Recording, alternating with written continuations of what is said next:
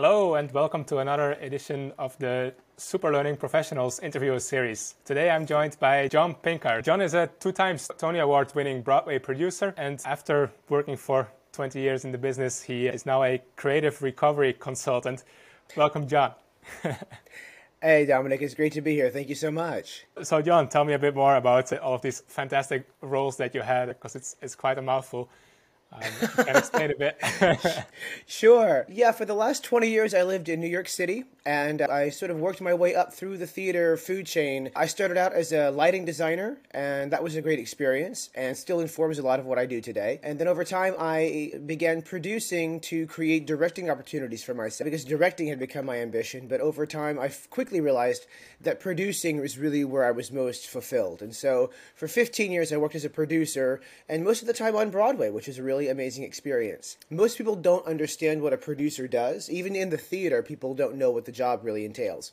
And the way I can describe it, uh, explain it most succinctly, is when you're putting on a show, every creative decision you make has a financial ramification. And meanwhile, every financial decision that is made, like how to change the budget, for example, has creative ramifications. And so, managing the interplay of the creative and the financial to get the show up and make it successful, hopefully, that's the job of the producer. It's the fusion of art and commerce, business and creativity. So, I did that for about uh, 15 years. And as they say in show business, timing is everything. I sold my stake in my production company two months before the pandemic ended live entertainment for over a year. Nice. And I now live in San Francisco, where I'm uh, working as a creative recovery consultant, as you said. And the goal of that really is to work with p- people in the business community, in Silicon Valley, startups, entrepreneurs, leaders in all kinds of business, uh, to help them tap into their own creativity and learn how to foster a more creative environment in the workplace so that their teams and uh, colleagues can be more creative as well. Awesome. I guess you must have learned like a lot of things uh, along this journey. So maybe can you share a bit more like how you get started in the creative business, how you picked things up, how you basically started from a lighting technician and then learned all the skills you needed to progress up that chain? I actually started out in uh, my undergraduate studies as a physics major. That was one of my original interests and still remains a topic of great interest to me. I still pick up a copy of Scientific American every once in a while when I'm in a book. So that was my original goal in life uh, when I first started university. But I had done drama in high school, I had gotten into it as a social Uh, activity, a way to make friends. And believe it or not, I had been a painfully shy and awkward and introverted child and had very few friends as a, as a little kid. But my carpool mate, of all people, got me into the theater club in high school. And I sort of received a personality transplant overnight and I discovered this gregarious and engaged part of myself that I still live in today. And so the theater had become a part of my life. It was always an extracurricular. And it wasn't until I was at university where I met other uh, people my age who were planning to make the theater a career, uh, dedicate their lives to it, that I even considered that as an option. And so I did change majors about halfway through my undergrad, and design was my area of focus. But I was interested in all of it. I I acted on stage. I, I took some directing classes. I helped out with the technicians backstage. I helped out with what I at the time I did not realize was producing the business side of like organizing student productions and helping with tickets and and marketing and publicity and and contracts and everything. So I've just to answer the the question, the core of my approach has always been rampant curiosity. I've always wanted to know everything about everything as much as I could. And so when I got to New York and I was working as a, working as a designer, I was interested in what the other designers were doing. I was interested in what all the other jobs were doing. And so after a few years of designing work, I wanted to move into the director's chair because the director touches all the other pieces of the, of, of, of the work. And so it was a way to be involved in more. And then once I had done some directing, and of course, I produced my own directing opportunities because I wasn't getting a lot of job offers at the time. I was very young in my career and didn't have a lot of credibility yet. And I realized that producing touched even more parts of the business. And so it was just a way to satisfy my curiosity. And my curiosity continues to serve me as I, you know, as, as I'm executing this latest career pivot. Tell me a bit more about that. So basically, you learned a lot of things that you just kind of picked up as you were learning by doing, and now you're trying to help other creators uh, with their creative process. How do you go about that? Sure. Yeah. Yeah. I, I've, I've it's always been on the job training for me. School has always been a passion. I'm, I, I consider myself an, an academic at heart, but all the the most effective learning that I've had has been a chance has been just here, here, roll up your sleeves and go do this. No, you did it wrong. Here's how you do it correctly. Okay, now great. Now go, go, go. Repeat what you've just done. So moving into consulting is my latest adventure in learning on the job. Because the producer works in the financial world, world as well as the creative world i've had to learn how to code switch. I've had to learn how to speak art to artists and speak business to mm. professionals. And when talking about the same thing but but frame, framing the same topic in two very different languages. Because people want to be spoken to in a way that they, that they can feel understood and, the, in, in, and in a way that they can feel that they understand. And so I'm trying to apply that skill now to uh, helping bring the mindsets, the insights, and the uh, best practices that I have not just developed myself, but also observed in the artists that I've worked with for the past 20 years, and to bring that insight into the world of business and startup culture in particular out here in San Francisco. Again, using that, that ability to code switch, that ability to take these insights from a purely creative industry and bring them to an, uh, a world that maybe does not think about itself as primarily creative, but in my perspective, it really is. Startups are by nature uh, a creative endeavor. They are a founder's creative solution to a problem they have found in the marketplace. So when I talk to leaders who are struggling with keeping creativity part of their their worldview and part of their their workplace culture, what I try to do is help them see how creativity is already part of what they do, and help them make adjustments to their day-to-day practice so that that, that mindset can be cultivated and, and flourish amongst their teams if that makes any sense. Yeah I, I love that. I think it was stephen wilkinson who was together in the on the course creator fellowship with us who said an entrepreneur is an artist who has chosen business as their medium of expression. I think that that matches very well what you said. Absolutely. One of the things I talk about is that creativity is not art. Art is the result of creativity combined with craft. And craft is a skill that you can develop and, and hone over, over thousands of hours of practice. Art is a result, but creativity is a practice, it's a process.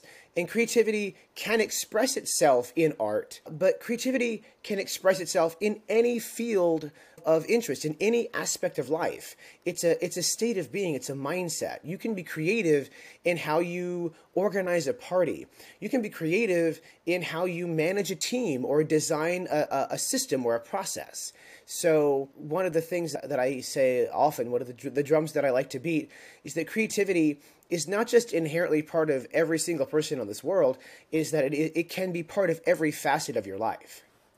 One concept that applies there is probably like transfer learning, right? You, you learn it in one domain and then you apply it in another. A lot of people struggle with that. So it seems to have come quite naturally to you, but how do you then teach others to? Good question. That's a process that I develop, that I am developing. And every time I talk to a client or a colleague, I build that experience out a little further. What I try to do in my conversations with my clients and with my colleagues is help them make contact with the parts of themselves that are creative and sort of dialogue with those parts of themselves as though they were individual characters, individual entities or, or personalities with their own uh, worldviews and their own mannerisms and, and uh, talents and character traits. And when imagining those parts of yourself as individual characters, then over time you can find ways to bring those characters with you from one situation to another. It's a very theatrical approach to living. And so if you find a part of yourself that is a very creative creative thinker, and I find that everybody has that part of themselves somewhere even if they don't have uh, a lot of access to it at, at the beginning. You learn to ac- access that part of yourself no matter what the situation is. And so, as you begin to develop a more balanced awareness of your talents and a more conscious approach to how you live, then you find that you have more facility to call on those parts of yourselves regardless of the situation. I love that. You have to be more intentional about which part of yourself you need in that particular moment, I guess. And precisely, yes, absolutely. What what are some practices that you have found out help with being intentional about which part of myself I want to access right now? Sure. So there's actually a, a practice called voice dialogue that I'm trained in and that my mentor is trained in, and that I, I still work with my mentor, and he helps me train clients as well, where uh, you actually work with a facilitator, a, a third. It's not therapy, although it can be used in therapy. It can also be used in, in the theatrical acting process. It's also used in coaching and lots of consulting uh, environments as well. It's got myriads of myriad applications, but you really just practice speaking as different parts of yourself. And it may sound a little, I don't know, theatrical or, or performative. It, and what's uh, amazing about the process, to me at least, is how organic it is. Is that it just, it, it's one of those things that once the experience is laid out for you and then you are walked through it by a facilitator, it just happens. It's something you really can experience really effortlessly. And so, engaging in that voice dialogue process over time, you begin to find that the parts of yourself that are your dominant parts, your, we call them selves, your dominant selves, in this system of thought, that, that, that group of prominent primary selves is sort of referred to as your operating ego. It, most people just think about that as my personality. That's who I am. And what voice dialogue uh, enables you to discover is that those are your primary parts, but there are so many other parts of you that you don't work with very often. And so it's just a question of practice, of getting to know these other parts of yourselves in the voice dialogue uh, process. And then once you've done that, uh, what we find is that you, once you establish access to those parts of yourself, then you have access to those parts of yourself as you continue to live your life. And so it's a question of consciousness raising, actually. I talk about people uh, having access to the, the various parts of themselves the way a, a, a symphony conductor plays an orchestra. And while there are dozens and dozens of instruments out there, most people are only playing with a string quartet. And one of the goals of this process is to make you aware of the other instruments out there and give you facility in reaching out to them and calling on them. And so, whereas most people just react without consciousness from these primary selves, people who have done this work begin to have the ability to choose how to react based on calling on parts of these selves in varying degrees. And so when you apply that to creativity, you find that you can access parts of yourself that are creative. You can access parts of yourself that, for example, can facilitate a collaborative process, a collaborative conversation. You are more able to set priorities. You are more able to balance conflict and and diffuse difficult situations because you're not reacting you're not triggered you're just making conscious choices from moment to moment to tie that back a bit into the learning process, so those different uh, characters that we can play with and that we have inside of us, are those static or do they evolve and learn over time as well? We find that they, they're pretty static, actually. I don't want to say they're frozen in time necessarily, because that that that implies a sort of stasis or that that, that I, I don't mean to imply.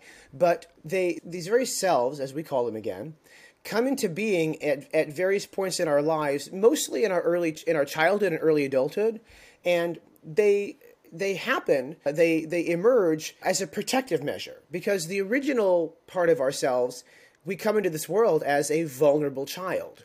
And so that vulnerable child needs protection. And so these selves emerge to protect it. And so but they stay with us. They never go away but they are created in these moments of need. And so they continue to protect us from versions of that moment of need. And so that's why they can be problematic at times because they'll react to new situations that remind them of the situation that created them that may not be the, what's actually called for. This new situation may actually be different, even though it feels like an old situation. This is what people mean when they talk about being triggered. Uh, right. That self is reacting uh, to something that it remembers. And so you don't try to change these parts of yourself. You don't try to get rid of them. You don't say to a particular part of yourself, well, this is no longer serving me, so I have to get rid of it. I have to banish it. That's actually a recipe for disaster because when you try and get rid of something, when you when you try and disown a part of yourself, when you exile it from your consciousness, it just start, starts to get upset and it starts to build in power. It's, it's like when you uh, hold a, an inflated ball underwater, like yeah. the the further down you try and push it, the more aggressively it tries to come back up. Parts of yourself are very much the same way. And so what this work is about is acknowledging and coming to awareness that these parts of you exist and they have a purpose. And even if what they're even if they're trying to accomplish protection, if they're doing it in an unhelpful way, your ability to be a conscious person and say, this feels like an old thing, but it's a new thing, and I'm not going to react to it the way I used to react to this old thing. I'm not going to be. Tr- that is a huge part of the work. And so, again, applying this to creativity, it you begin to see moments for the totality of what they are and not in context of the story that you bring to them. You can experience what's going on in your life in real time and be informed by the things that it reminds you of and be informed by your experiences and your knowledge and your insight, but still come to it new. Still come to it with a, with a sense of curiosity and interest so that you can meet the moment where it is and also continue to grow as a person. That's a really interesting approach. Uh, you mentioned a few things which I, which I found interesting, like mentoring, facilitation, and then like those different personalities and how they are created. So, how do those elements help you learn new skills and basically follow your curiosity, as you described? What a great question! It's such a great question that I'm not sure I have a great answer for it. Curiosity is, is one of my primary selves. It's it's something that has always been part of my day to day experience, and so I think what I the, the best thing I can say to that is that you know a key part of my work has been, as you say, facilitating other people's processes. I learned early in my life uh, that one of the the talents that I am lucky enough to have been given is the ability to ask questions that are useful and that are helpful. And I approach most situations from a question standpoint, either for myself in terms of my curiosity, what is this what is this about, but also when working with somebody else, when talking to an artist, for example, a, a big part of a producer's job uh, is developing new work with authors. And you can't, I mean, you can, but it's not useful. When you're working with an author, the least productive way to, to, to collaborate with that author is to tell them what they need to do. The I have found the most effective thing to do is to ask them questions that lead them to realizing what they need to do. Framing is such an important uh, topic in the world in terms of how you frame a question, how you frame a situation. The same situation can be read a dozen different ways depending on what frame of reference you bring to it. It's actually something you learn in physics. You know, when you know you're on a speeding train and you look out the window at the countryside, from your frame of reference, the countryside's moving that way. But from the countryside's perspective, frame of reference, the train's moving that way. Both are true, but they seem like they contradict each other. It's just a question of frame of reference.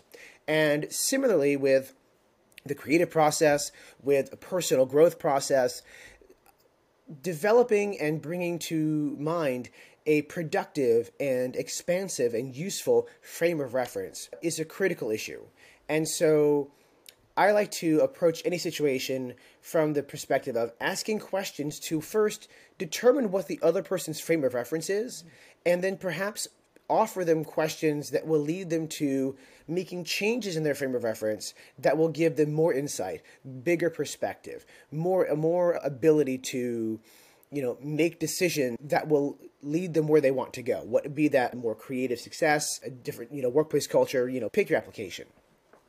I love that you mentioned uh, asking questions. That's such an underrated and valuable uh, skill. So, what have you learned about asking questions, or what process have you established to ask better questions? Oh gosh, I mean, I feel like that's an everyday process. Like I feel like I get better at asking questions every day, and I. One of the real joys of my life, in, in, particularly in recent years, is that I've recently become very good friends with a few people who are some of the best question askers I've ever met. And so I have some best friends who really level up my game there. And uh, I have to say, joining the Twitter community has, in the past year, has been a huge help for that as well. Just the dialogue and the conversation that happens in sort of the versions of Twitter that I frequent, which is, you know, not just Silicon Valley and, and, venture capital, but also productivity Twitter, creativity Twitter, you know, life hacking Twitter, just the restless curiosity about how to make life better for yourself and for people around you is really inspiring. For me, I think that the rubric I try to use when uh, trying to decide what questions to ask are, you know, it does this well, first of all, I have to check myself and my own frame of reference and, frame of reference and make sure that if I am asking a leading question, that I'm doing so on purpose. I want to be very conscious and selective about when I share my point of view and when I share my frame of reference with my client, my colleague, my artist, whatever. I try to initially frame questions that help me understand where they're coming from, not where I want them to go. I may eventually get to asking questions that try to lead them in a particular direction, but I don't feel that you can do that effectively until you really understand where the other person is. You have to meet them where they are. And so if you don't take the time to find out where they are, then you're already uh, uh two steps behind and you're you're playing with it one hand tied tied behind your back. So I like to ask questions in a collaborative process. You know, an example of one of my favorite opening questions is how do we define success for this conversation? What is your goal for this dialogue? How will we know that at the end of this conversation, we have succeeded in what we set out to do? And something as basic as that, I find, can be a, a, a completely game changing uh, conversation in, in and of itself. The number of conversations that I have been a party to where I was not able to to facilitate the process and we've just meandered in circles for what felt like hours because no one set established goals. No one set their intentions for what the um, for what the conversation wanted to be, and and that's a big word for me as well. Intention. I, I I, I talk a lot about living with intention. I talk about setting intentions for a process, for, for a space, for an event. People have general ideas of what they want a lot of times, and in my experience at least. And I find that having conversations about specifying, specifying your goals, specifying your wants, specifying details in your process, specifying choices. People live, tend to live in a very generalized sort of ambient mood sort of headspace. And one of the great benefits of asking the right kinds of questions to people is that they'll get specific if you just give them a little a little nudge to get there. And once they've gotten specific, there is so much more you can do with the world because now you know what you're trying to do. Now you know what you need and what you don't have, and what you and what you do have, and all that sort of stuff. So it's it's it's a critical thing to start with, in my opinion.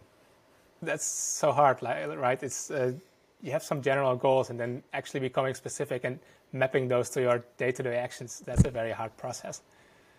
John, you're a very energetic person with a lot of energy. So how do you use that to inspire other people around you to also learn and, and be? I don't know that I have a lot of consciousness around that, to be honest. Apparently, my energy is infectious. I, I try to take advantage of having that, that, that gift when I can. What I find uh, is that, again, going back to specificity, if I can share with somebody my point of entry into a topic, my point of engagement, the way that I found it, the way that I first found it to be exciting and interesting, then that's a great place to start with getting them interested as well. They, they may not have the same point of entry, but then they at least know where I'm coming from. And so that's a beginning point for the conversation. And then from there, if they don't want to uh, uh, engage the topic from the same way that I do, then at least we know that and we can look for other points of entry, uh, shared commonality in terms of interest. I enjoy what I do. I enjoy uh, the things that I talk about, and it's rare that I am called on, luckily, to teach people something that's not interesting or to share with people a topic that I don't have interest in. And so, yeah, just being authentically engaged yourself, that people respond to that. People react to that. The, the parts of you that are dynamic and engaged and interested, when you bring them to the fore, that will call on the parts of your of your clients, the parts of your colleagues that are also excited and interesting and engaged.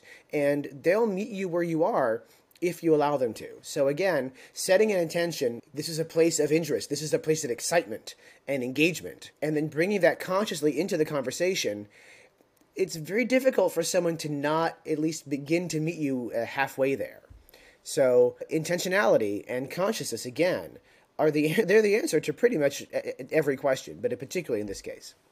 Yeah, people will start to mirror you if you have this authentic curiosity and, and excitement. Yeah. Um, yeah. And there's so, science behind that too, mirror mirror neurons and all that stuff.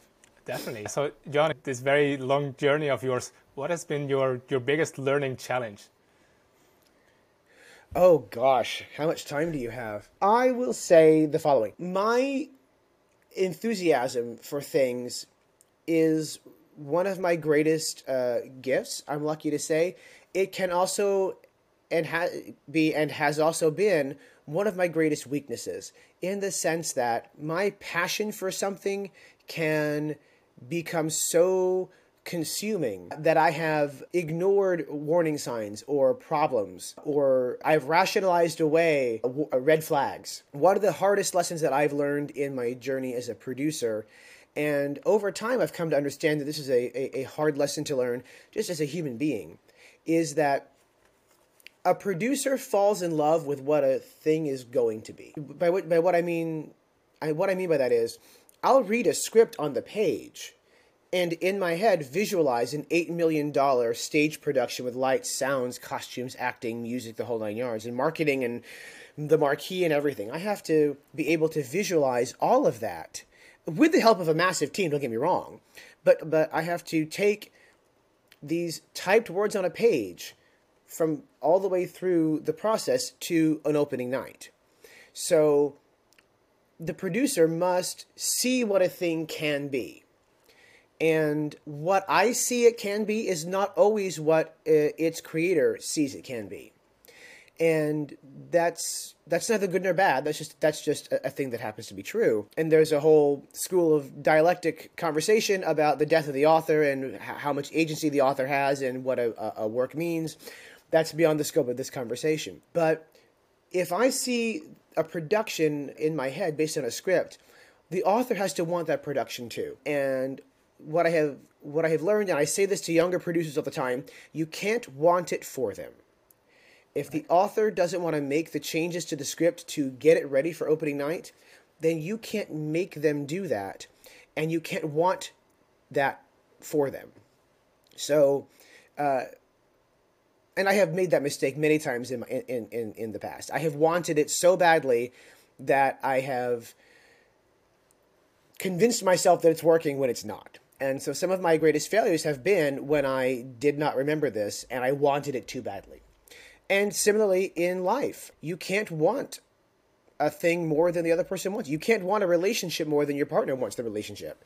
You can't want a result more than your team wants it. You've got to find people who will meet you where you are. You've got to find a way to meet your team where they are and again, make that connection of enthusiasm, of interest, of intention so that your intention is shared and then the goal can be uh, accomplished together. But if you're wanting it for them, the wheels will come off the wagon. It is only a question of when and how badly you'll be hurt when it does happen. I, I can imagine how that can be a blessing, but also a curse uh, at times. Yes. Yeah. Too much of a good thing. Exactly. John, um, looking forward, what's needed for you to, to transfer this learning that you've gathered in your life successfully onto yeah, a whole generation of uh, creators and entrepreneurs even? What's your vision for? Well, right now, I'm focused on, uh, as we say, building my audience. I certainly have a community from the theater world, and I have a community from my investment world, the financiers that I've worked with over the past 15 years to, you know, to back my shows. So getting the word out about this pivot in my career and that the that I have hung out a new and also, you know, my approach to creativity and to into business, I, am finding seems to be a little unique. You know, the the voice dialogue oriented approach to improving business situations and to uh, unleashing creativity and to fostering a more creative work environment is not an approach many people are talking about. And so I feel like I've got a pretty good opportunity to differentiate myself and establish a niche in the in the market. It's just a question of doing that, about tweeting every day. And I'm looking forward to starting my blog and my newsletter very soon. The On Deck course creator experience was phenomenal in every possible way. But as we all said to each other, it was drinking from a fire hose for nine weeks straight. And, you know, this being our first week after the program, I'm just catching up on things I didn't watch during the first nine weeks. So I'm, I'm still playing catch up from school.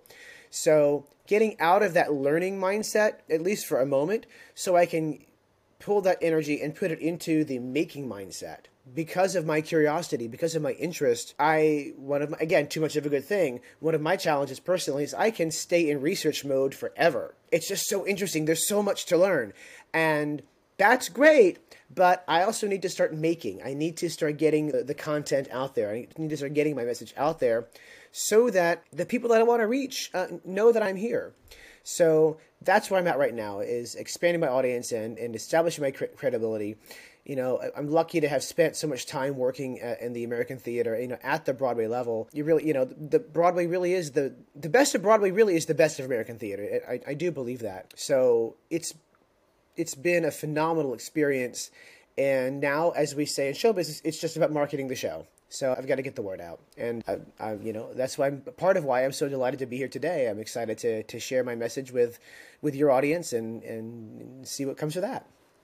Yeah, definitely. We're we're all in the same boat, right? Like we we got all this information, and now it's up to us to to get out and do it. now for the doing. Here we go. Yeah, I love that. Thank thanks, John, so much for the interview. So one question I always ask is uh, who would you like to see next on this interview series? Oh gosh, what a great question. Paralyzed by options. On, on, Superlearning, which is your topic. Oh gosh. I will give you the name of a professor at the University of Central Florida. Her name is Sybil St. Clair. Okay. And she teaches a class, well, she, she teaches classes in the, the theater department, but she also teaches classes in the Honors College for Theater for Social Change, so mm. activist theater and she's developing a course right now called Thrive: The How of Happiness, and it is a, a, an experiential based course on the science and best practices for how to live a more fulfilled life.